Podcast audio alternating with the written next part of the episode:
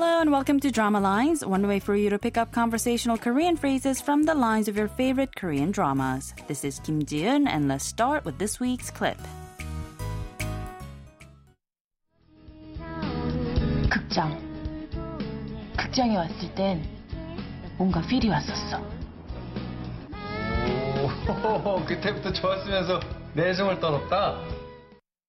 Taking a look at those lines again. First, it was Taran who said, the theater. I felt something at the theater. After that, Kyungjun says, 오, 그때부터 좋았으면서 내숭을 떨었다. Now, what he roughly meant was, so you liked me since then, but pretended not to? This week's expression is 내숭을 떨었다, which roughly means to pretend innocence. Let's listen to the clip again. 극장. 극장에 왔을 땐 뭔가 필이 왔었어. 오, 그때부터 좋았으면서 내숭을 떨었다.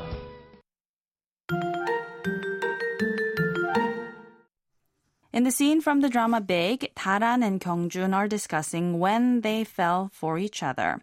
For so long, the two had trouble not only coming to terms with their own feelings, but also admitting and allowing themselves to accept their love for one another. 극장. 극장에 왔을 땐 뭔가 필이 왔었어. 오, 그때부터 좋았으면서 내숭을 떨었다. 내숭을 떨었다 roughly means one has pretended or one has pretended to be innocent. The word 내숭 is used to describe someone who thinks one way but acts another way. It's most often used to describe someone who acts innocent and coy or even introverted in front of certain people while actually he or she is quite the opposite in real life. 떨다 is a verb roughly meaning to do or to act, and it is often attached to words that describe undesirable actions for verbalization. 떨었다 is its past tense statement form, so 내숭을 떨었다 roughly translates to one was pretending or one has pretended.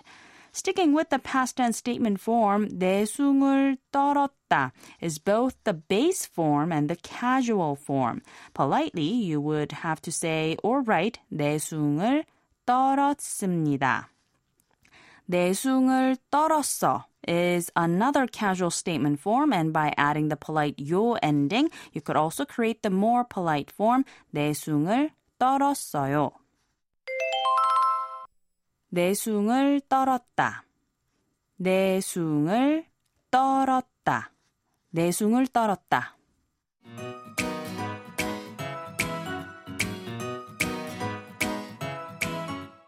There's more to come on the expression 내숭을 떨었다. So don't forget to tune into the next drama lines. Bye for now.